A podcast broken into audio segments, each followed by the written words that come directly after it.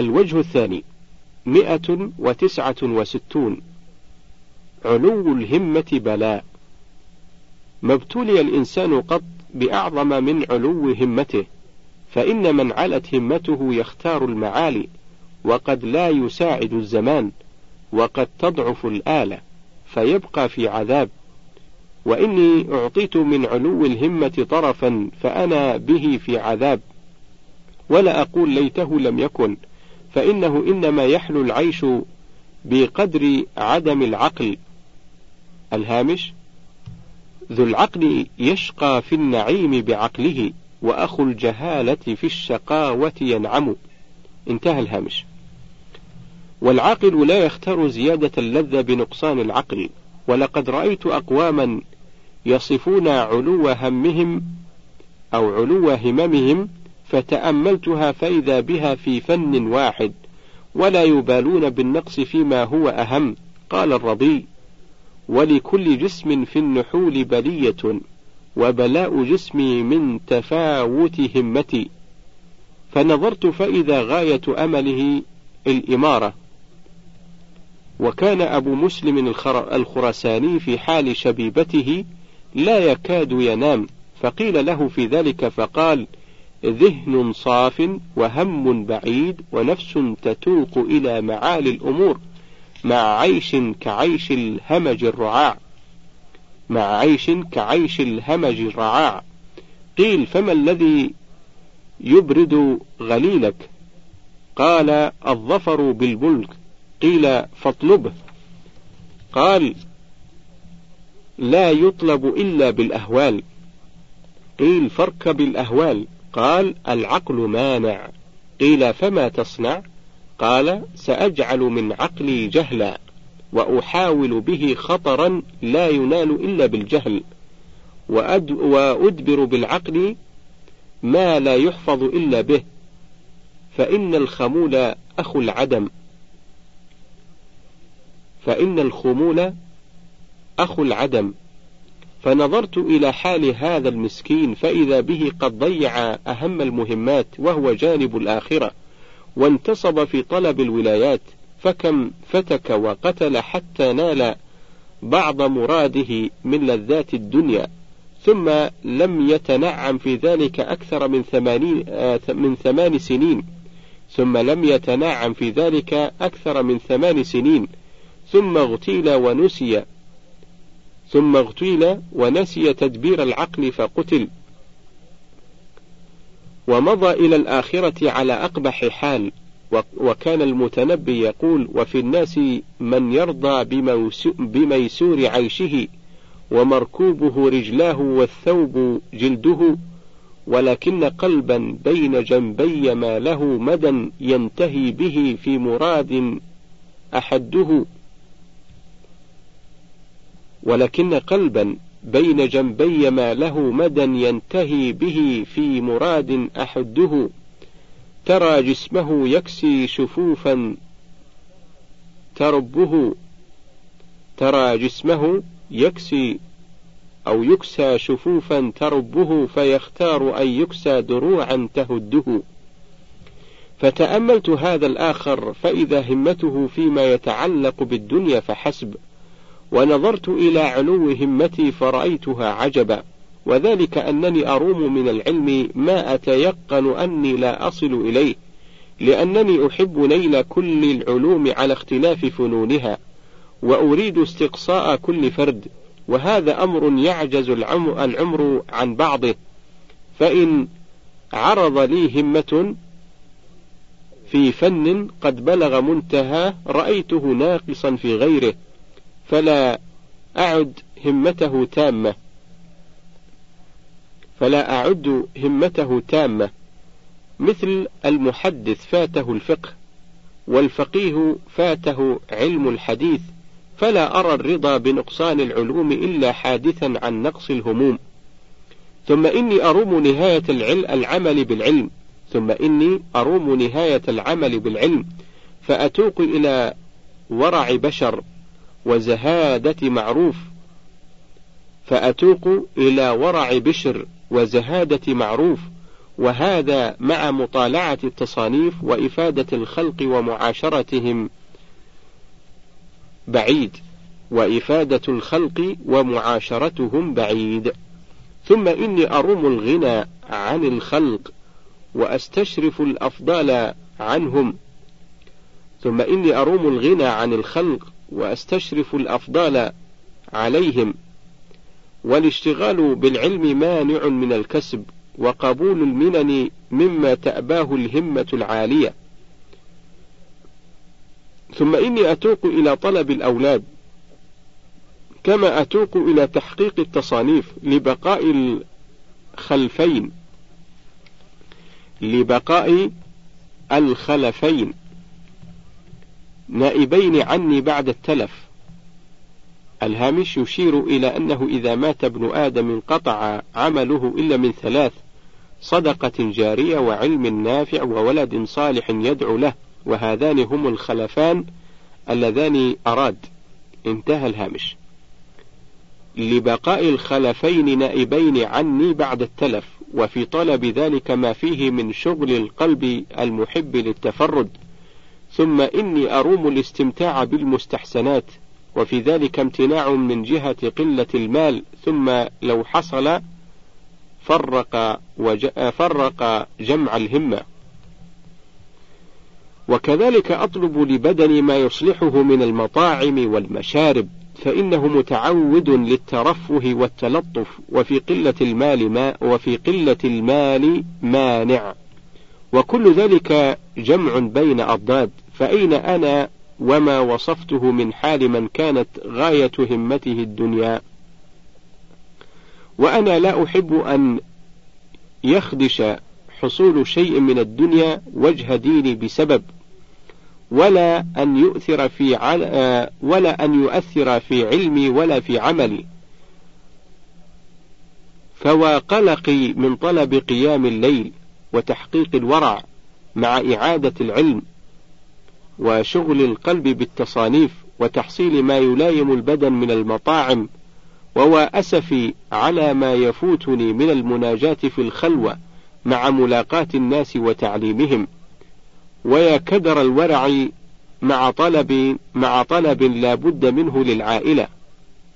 غير أني قد استسلمت لتعذيبي ولعل تهذيبي في تعذيبي لأن عليان الهمة الهامش عليان بمعنى علو مما لا أعرفه من اللغة.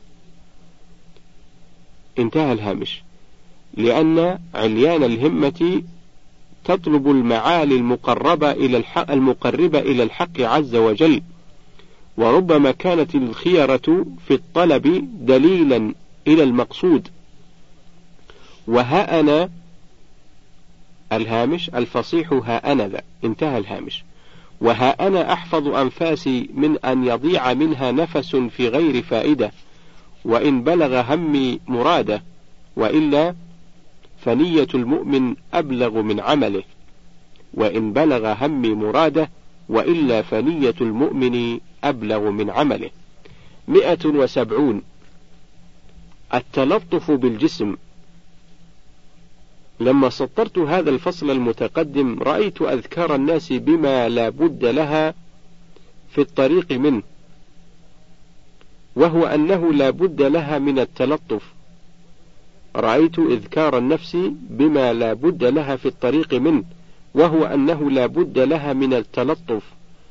فإن قاطع مرحلتين في مرحلة خليق بأن يقف. فينبغي أن يقطع الطريق بألطف ممكن. وإذا تعبت الرواحل نهض الحادي يغنيها. وأخذ الراحة للجد جد. وغوص السابح في طلب الدر صعود ودوام السير يجشر الإبل والمفازة صعبة.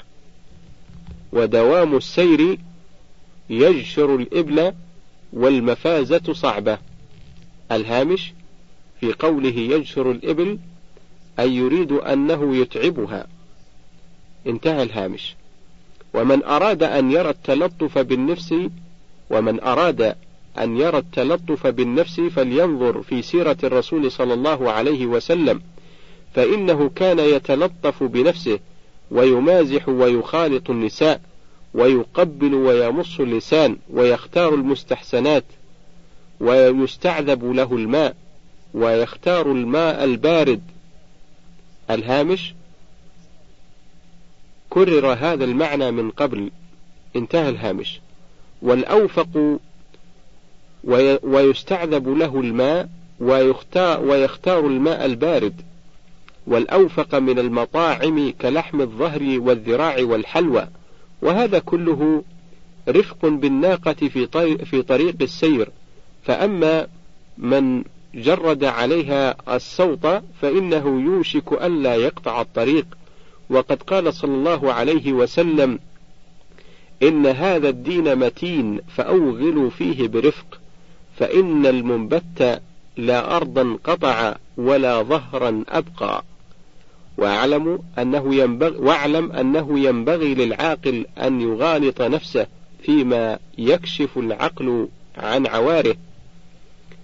فإن فكر المتيقظ يسبق قبل مباشرة المرأة إلى أنها اعتناق جسد يحتوي على قذارة وقبل بلع اللقمة أنها متقلبة أنها متقلبة في الريق لو أخرجها اللسان الهامش هنا بياض بالأصل انتهى الهامش.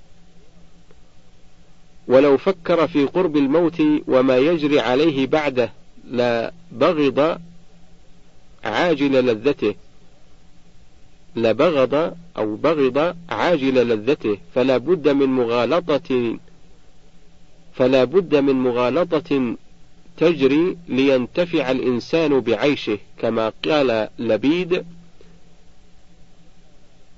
فأكذب النفس إن حدثتها فأكذب النفس إذا حدثتها إن صدق النفس يزري بالأمل. وقال البستي الهامش هو أبو الفتح علي بن الحسين كان من أكبر شعراء عصره توفي في بخارى سنة 400 للهجرة. انتهى الهامش. وقال البستي أفد طبعك المكدود بالهم راحة تجم وعلله بشيء من المزح. ولكن إذا أعطيته ذاك فليكن بمقدار ما يعطى الطعام من الملح. وقال أبو علي ابن الشبل الهامش هو الحسين ابن عبد الله فيلسوف شاعر توفي في بغداد سنة 474 للهجرة وله القصيدة النادرة المشهورة جدا بربك أيها الفلك المدار أقصد ذا المسير أم اضطرار بربك أيها الفلك المدار أقصد ذا المسير أقصد ذا المسير أم اضطرار انتهى الهامش. وقال أبو علي ابن الشبل وإذا هممت فناج نفسك بالمنى وعدا فخيرات الجنان عداة واجعل رجاء واجعل رجاءك دون يأسك جنة حتى تزول بهمك الأوقات. واستر على الجلساء. واستر عن الجلساء بثك إنما جلساؤك الحساد والشمات. ودع التوقع للحوادث إنه للحي من قبل الممات ممات. ودع التوقع للحوادث إنه للحي من قبل الممات ممات. فالهم ليس له ثبات مثلما في أهله ما للسرور ثبات. لولا مغالطة النفوس عقولها لم يصف للمتيقظين لم يصف للمتيقظين حياة وقال أيضا بحفظ الجسم تبقى النفس فيه بقاء النار تحفظ بالوعاء فباليأس الممض فلا تمتها ولا تمدد لها ولا تمدد لها طول الرجاء. وعدها في شدائدها رخاء وذكرها الشدائد في الرخاء. يعد صلاحها هذا وهذا وبالتركيب منفعة الدواء. وقد كان عموم السلف يخضبون الشيب لئلا يرى الإنسان منهم ما يكره. وإن كان الخضاب لا يعدم النفس علمها بذلك ولكنه نوع من مخادعة للنفس وما زالت ترى الظاهر. وإنما الفكر والعقل مع الغائب ولا بد من مغالطة تجري ليتم العيش. الهامش قال المتنبي تصفو الحياة لجاهل أو غافل عما مضى منها وما يتوقع. ولمن يخادع في الحقائق نفسه ويسومها طلب المحال فتقنع انتهى الهامش. ليتم العيش ولو عمل العامل بمقتضى قصر الأمل ما كتب العلم ولا صنف. فافهم هذا الفصل مع الذي تقدمه. فإن الأول في مقام العزيمة وهذا في مكان الرخصة ولا بد للتعب من راحة وإعانة. والله عز وجل على قدر صدق الطلب وقوة اللج وقوة اللجء وخلع الحول والقوة وهو الموفق. مئة وواحد وسبعون. درس, درس للشباب والشيوخ. قوام الآدمي بشيئين الحرارة والرطوبة. ومن شأن الحرارة الهامش هو ما يسمى اليوم الكالوري. انتهى الهامش. ومن شأن الحرارة أن تحلل الرطوبة وتفنيها. فالآدمي محتاج إلى تحصيل خلف المتحلل. فأبدان النشء تغتذي بأكثر مما يتحلل منها. والأبدان المتناهية تغتذي بمقدار ما يتحلل منها والأبدان التي قد أخذت في الهرم يتحلل منها أكثر مما تغتذي به فينبغي للناشئ البالغ أن يتحفظ في النكاح لأنه يربي قاعدة قوة يجد أثرها في الكبر. أما المتوسط والواقف السن فينبغي أن يحذر فضول الجماع فإن حصل له مثل ما يخرج منه فأسرف فاللازم أخذ آه، آخذ من الحاصل. فاللازم أخذ فاللازم أخذ من الحاصل. ويوشك أن يسرع النفاد. وأما الشيخ فترك النكاح كاللازم له خصوصا إذا زاد علو السن لأنه ينفق من الجوهر الذي لا يحصل مثله أبدا. ثم ينبغي أن ينظر العاقل في ماله فيكتسب أكثر مما ينفق ليكون الفاضل مدخرا لوقت العجز وليحذر السرف فإن العدل هو الأصلح. ثم ينظر في الزوجة والمطلوب منها شيئان وجود الولد وتدبير المنزل فإذا كانت مبذرة فعيب لا يحتمل فإذا انضمت صفة العقر فإذا انضمت صفة العقر فلا وجه للإمساك إلا أن تكون مستحسنة الصورة فإن ضم إليها فإن ضم إليها عقل وعفاف حسن الإمساك وإن كانت مما يحتاج أن تحفظ فتركها لازم. وإن كانت مما يحتاج أن تحفظ فتركها لازم. فأما الخدم فليجتهد في تحصيل خادم لا تستعبده الشهوة فإن عبد الشهوة له مولى غير سيده. ولينظر المالك في طبع المملوك فمنهم من لا يأتي إلا على الإكرام فيكرمه فإنه يربح محبته. ومنهم من لا يأتي إلا على الإهانة فليداره وليعرض عن الذنوب فإن لم يكن عاتب بلطف الهامش أي فإن لم يكن إعراض عاتب بلطف انتهى الهامش. وليحذر العقوبة ما أمكن وليجعل للمماليك زمن راحة. والعجب ممن يعنى بدابته وينسى مداراة جاريته وأجود المماليك الصغار وكذلك الزوجات لأنهم متعودون خلق المشتري وليحفظ نفسه الهيبة من الانحراف مع الزوجة ولا يطلعها على ماله فإنها سفيهة تطلب كثرة الإنفاق وأما تدبير الأولاد وأما تدبير الأولاد فحفظهم من مخالطة تفسد. ومتى كان الصبي ذا أنفة حييا رجي خيره وليحمل على صحبة الأشراف والعلماء. الهامش أي الولد. انتهى الهامش. وليحمل أو وليحمل على صحبة الأشراف والعلماء وليحذر من مصاحبته الجهال.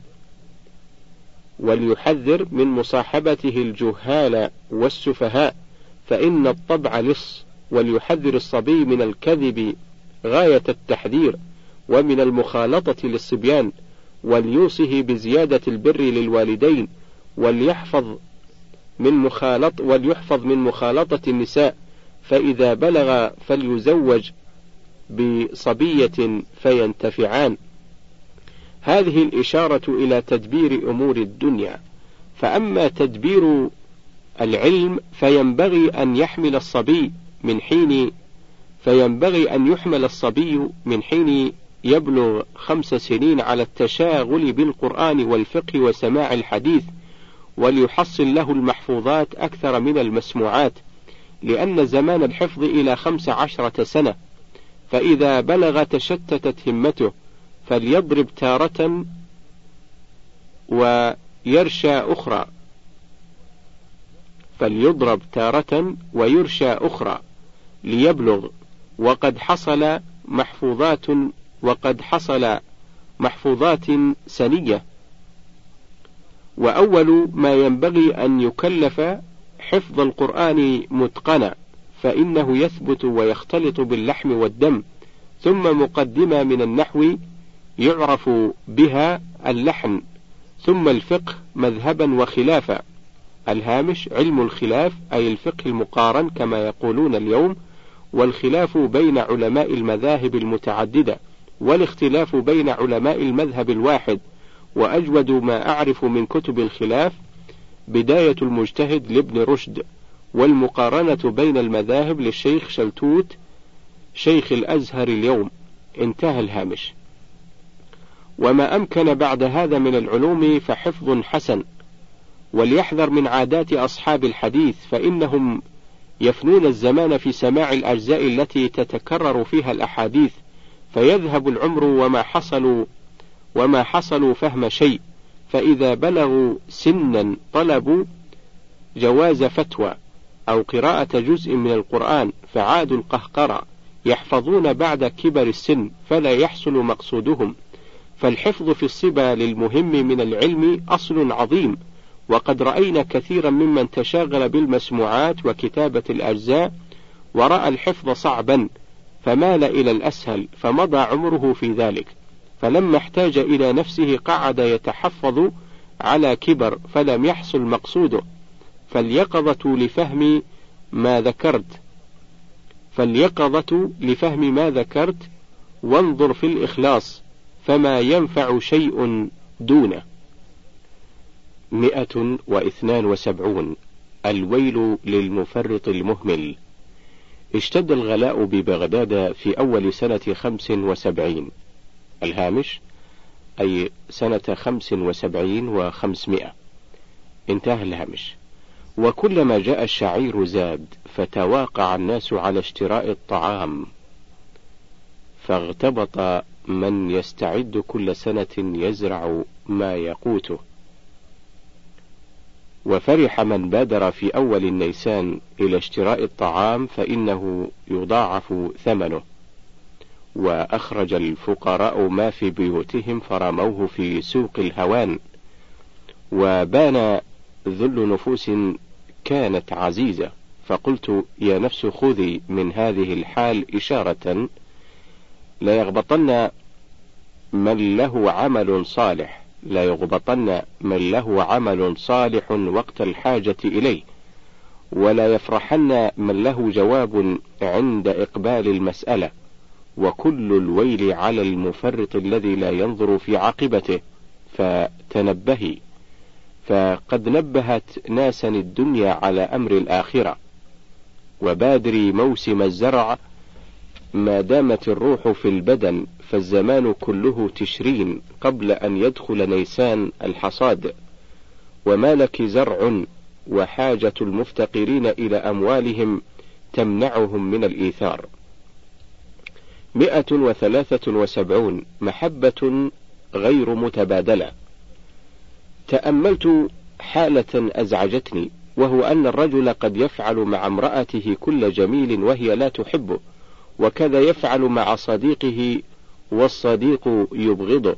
وقد يتقرب إلى السلطان بكل ما يقدر عليه والسلطان لا يؤثره. فيبقى متحيرا يقول ما حيلتي؟ فخفت أن تكون هذه حالتي مع الخالق سبحانه. أتقرب إليه وهو لا يريدني.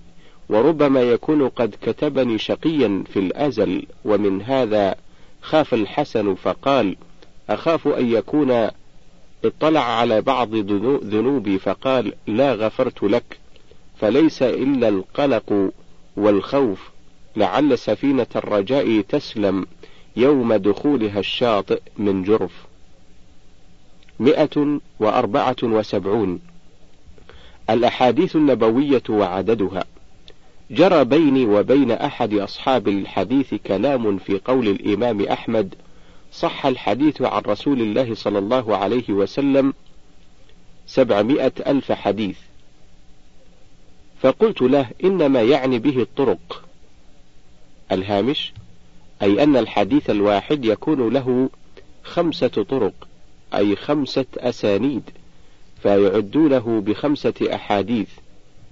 ومن هنا جاءت هذه الأرقام الكبيرة وقد غلط في هذه المسألة أحمد أمين في فجر الإسلام ونبهت أنا عليها في الرسالة من نحو ربع قرن. انتهى الهامش. فقال لا إلا المتون. فقلت هذا بعيد التصور. ثم رأيت لأبي عبد الله الحاكم كلاما ينصر ما قال ذلك الشخص وهو أنه قال في كتاب المدخل إلى, كتاب الإكليل كيف يجوز أن يقال إن حدوث إن حديث رسول الله صلى الله عليه وسلم لا يبلغ عشرة آلاف حديث وقد روي عنه من أصحابه أربعة آلاف رجل وقد روى عنه من أصحابه أربعة آلاف رجل وامرأة صحبوه نيفا وعشرين سنة بمكة ثم بالمدينة حفظوا أقواله وأفعاله ونومه ويقظته وحركاته وغير ذلك. سوى ما حفظوا من أحكام الشريعة. واحتج بقول أحمد صح الحديث عن رسول الله صلى الله عليه وسلم سبعمائة ألف حديث وكسر. وأن إسحاق ابن راهويه كان يملي سبعين ألف حديث حفظا.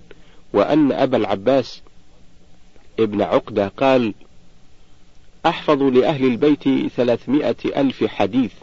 قال ابن عقدة وظهر لابن كريب بالكوفة ثلاثمائة ألف حديث.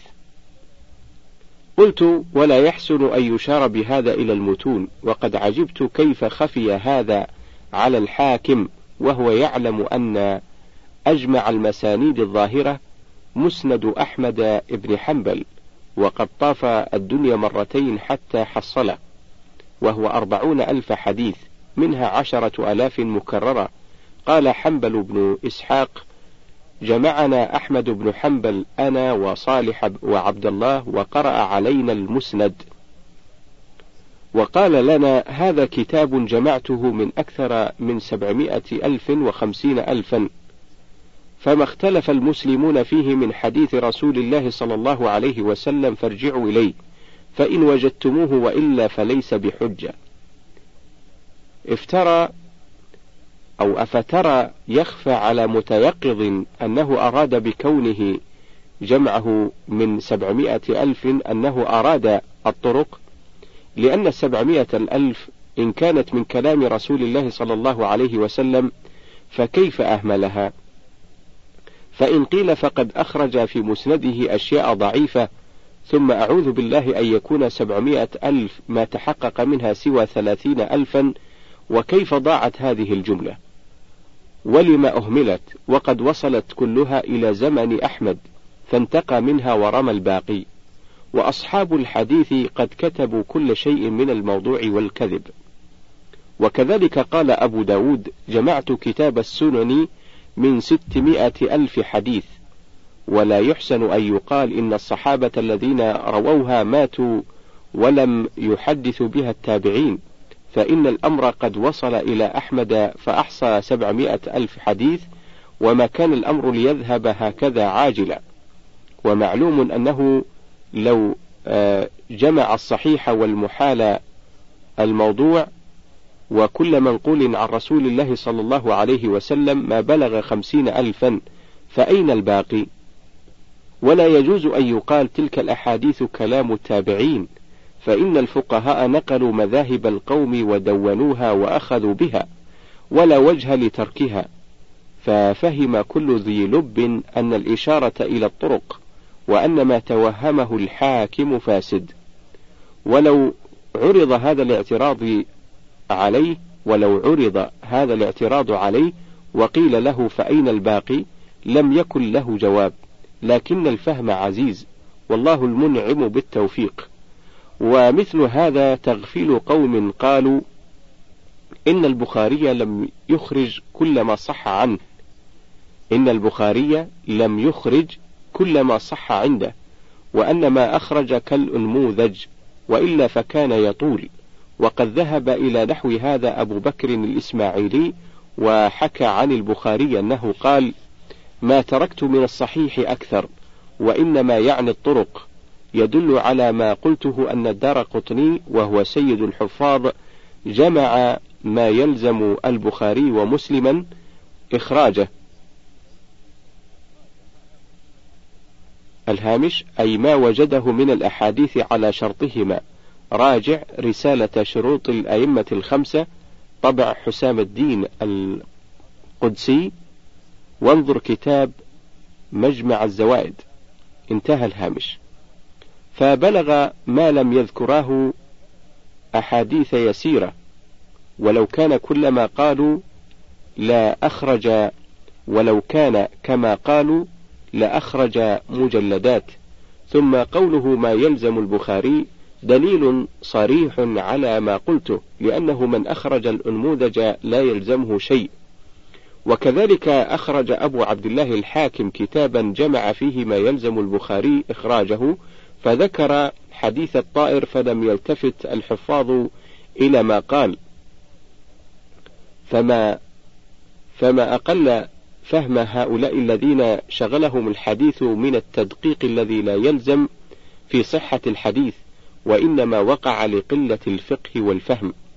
إن البخاري ومسلما ترك أحاديث الأقوام إن البخاري ومسلما تركا أحاديث أقوام ثقات لأنهم خولفوا في الحديث فنقص الأكثرون من الحديث وزادوا ولو كان ثم فقه لعلموا أن الزيادة من الثقة مقبولة وتركوا أحاديث أقوام لأنهم انفردوا بالرواية عن شخص ومعلوم أن انفراد الثقة لا عيب فيه وتركوا من ذلك الغرائب وكل ذلك سوء فهم ولهذا لم يلتزم الفقهاء ولهذا لم يلتزم الفقهاء هذا وقالوا الزيادة من الثقة مقبولة ولا يقبل القدح حتى يبين سببه. الهامش ومن القدح الذي لم يبن سببه ولا وجه لقبوله ولا صحة له قدح بعض المحدثين بسيد فقهاء الإسلام الإمام الأعظم أبي حنيفة أو قدح بعض المحدثين بسيد فقهاء الإسلام الإمام الأعظم أبي حنيفة وأعجبه وأبعده عن الحق اتهامهم إياه بسوء الحفظ وقد كان في حفظه نادرة الدنيا وأعجوبة الدهر. انتهى الهامش.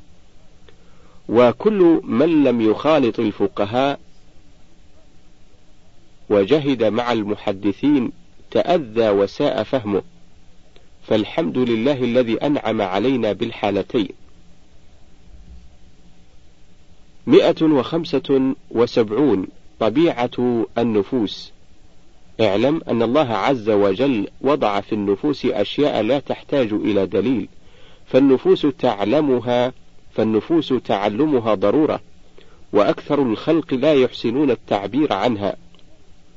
فإنه وضع في النفس أن المصنوع لا بد له من صانع وأن المبنى لا بد له من باني وأن الاثنين أكثر من الواحد وأن الجسم الواحد لا يكون في مكانين في حالة واحدة ومثل هذه الأشياء لا تحتاج إلى دليل.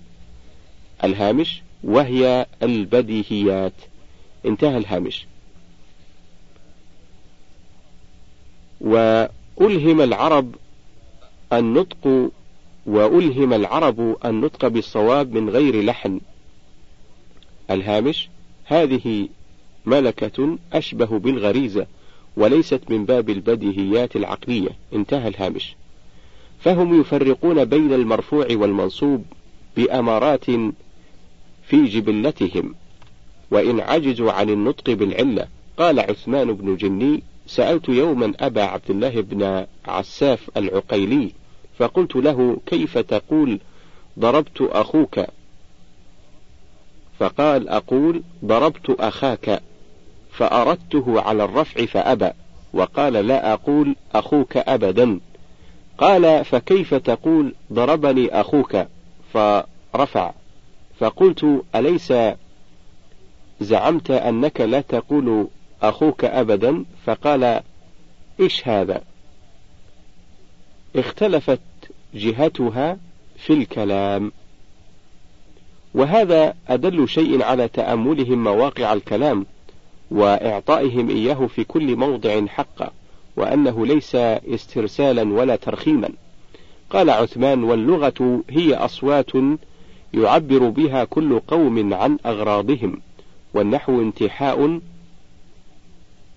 والنحو انتحاء سمت الكلام انتحاء سمت كلام العرب في تصرفه من إعراب وغيره كالتثنية والجمع والتحقير. الهامش أي التصغير انتهى الهامش. والتكسير وغير ذلك ليلحق من ليس من أهل اللغة أهلها. مئة وستة وسبعون علو الهمة. تدبرت أحوال الأخيار والأشرار فرأيت سبب صلاح الأخيار النظر وسبب إهمال الأشرار إهمال النظر. الهامش كلمة النظر هنا وفي مثل هذا المقام المراد بها النظر العقلي أي الفكر. انتهى الهامش. وذاك أن العاقل ينظر فيعلم أنه لا بد له من صانع. وأن طاعته لازمة ويتأمل معجزات رسول الله صلى الله عليه وسلم فيسلم قياده إلى الشرع ثم ينظر فيما يقربه إليه ويزلفه لديه. فإذا شق عليه فإذا شق عليه إعادة العلم تأمل ثمرته فسهل ذلك، وإذا صعب عليه قيام الليل فكذلك، وإذا رأى مشتهى تأمل عاقبته، فعلم أن اللذة تفنى والعار والإثم يبقى، فيسهل عليه الترك، وإذا اشتهى الانتقام ممن يؤذيه ذكر ثواب الصبر وندم وندم الغضبان. ذكر ثواب الصبر وندم الغضبان على أف... وندم الغضبان على أفعاله في حال الغضب. ثم لا يزال يتأمل سرعة مر العمر فيغتنمه بتحصيل أفضل الفضائل فينال مناه. وأما الغافل فإنه لا يرى إلا الشيء الحاضر فمنهم من لم يتأمل في معنى المصنوع وإثبات الصانع فجحدوا وتركوا النظر وجحدوا الرسل وما جاءوا به ونظروا إلى العاجل ولم يتفكروا في مبدئه ومنتهاه. فليس عندهم من عرفان المطعم إلا الأكل. ولو تأملوا كيف أنشئ ولماذا آه، جعل حافظا للأبدان لعرفوا حقائق الأمور وكذلك كل شهوة تعرض لهم لا ينظرون في عاقبتها بل في عاجل لذتها. وكم قد جنت عليهم من وقوع حد وقطع يد وفضيحة فتعجيل اللذة يفوت الفضائل ويحصل الرذائل وسببه عدم النظر في العواقب وهذا شغل العقل وذلك وذاك المذموم شغل الهوى. نسأل الله عز وجل يقظة ترينا العواقب وتكشف لنا الفضائل والمعائب إنه قادر على ذلك. مئة وسبعة وسبعون المؤلف ذو همة عالية. خلقت لي همة عالية تطلب الغايات. فعلت السن وما بلغت ما أملت. فأخذت أسأل تطويل العمر وتقوية البدن وبلوغ الآمال. فأنكرت علي العادات وقالت ما جرت عادة بما تطلب فقلت إنما أطلب من قادر يخرق العادات وقد قيل لرجل لنا حويجة فقال اطلبوا لها رجيلا وقيل لآخر جئناك في حاجة لا ترزأك فقال هلا طلبتم لها سفاسف الناس؟ فإذا كان أهل الأنفة من أرباب الدنيا يقولون هذا فلما لا نطمع في فضل كريم قادر. وقد سألته هذا السؤال في ربيع الآخر من سنة خمس وسبعين فإن مد لي فإن مد لي أجل الهامش عاش بعد ذلك ثنتين وعشرين سنة. انتهى الهامش.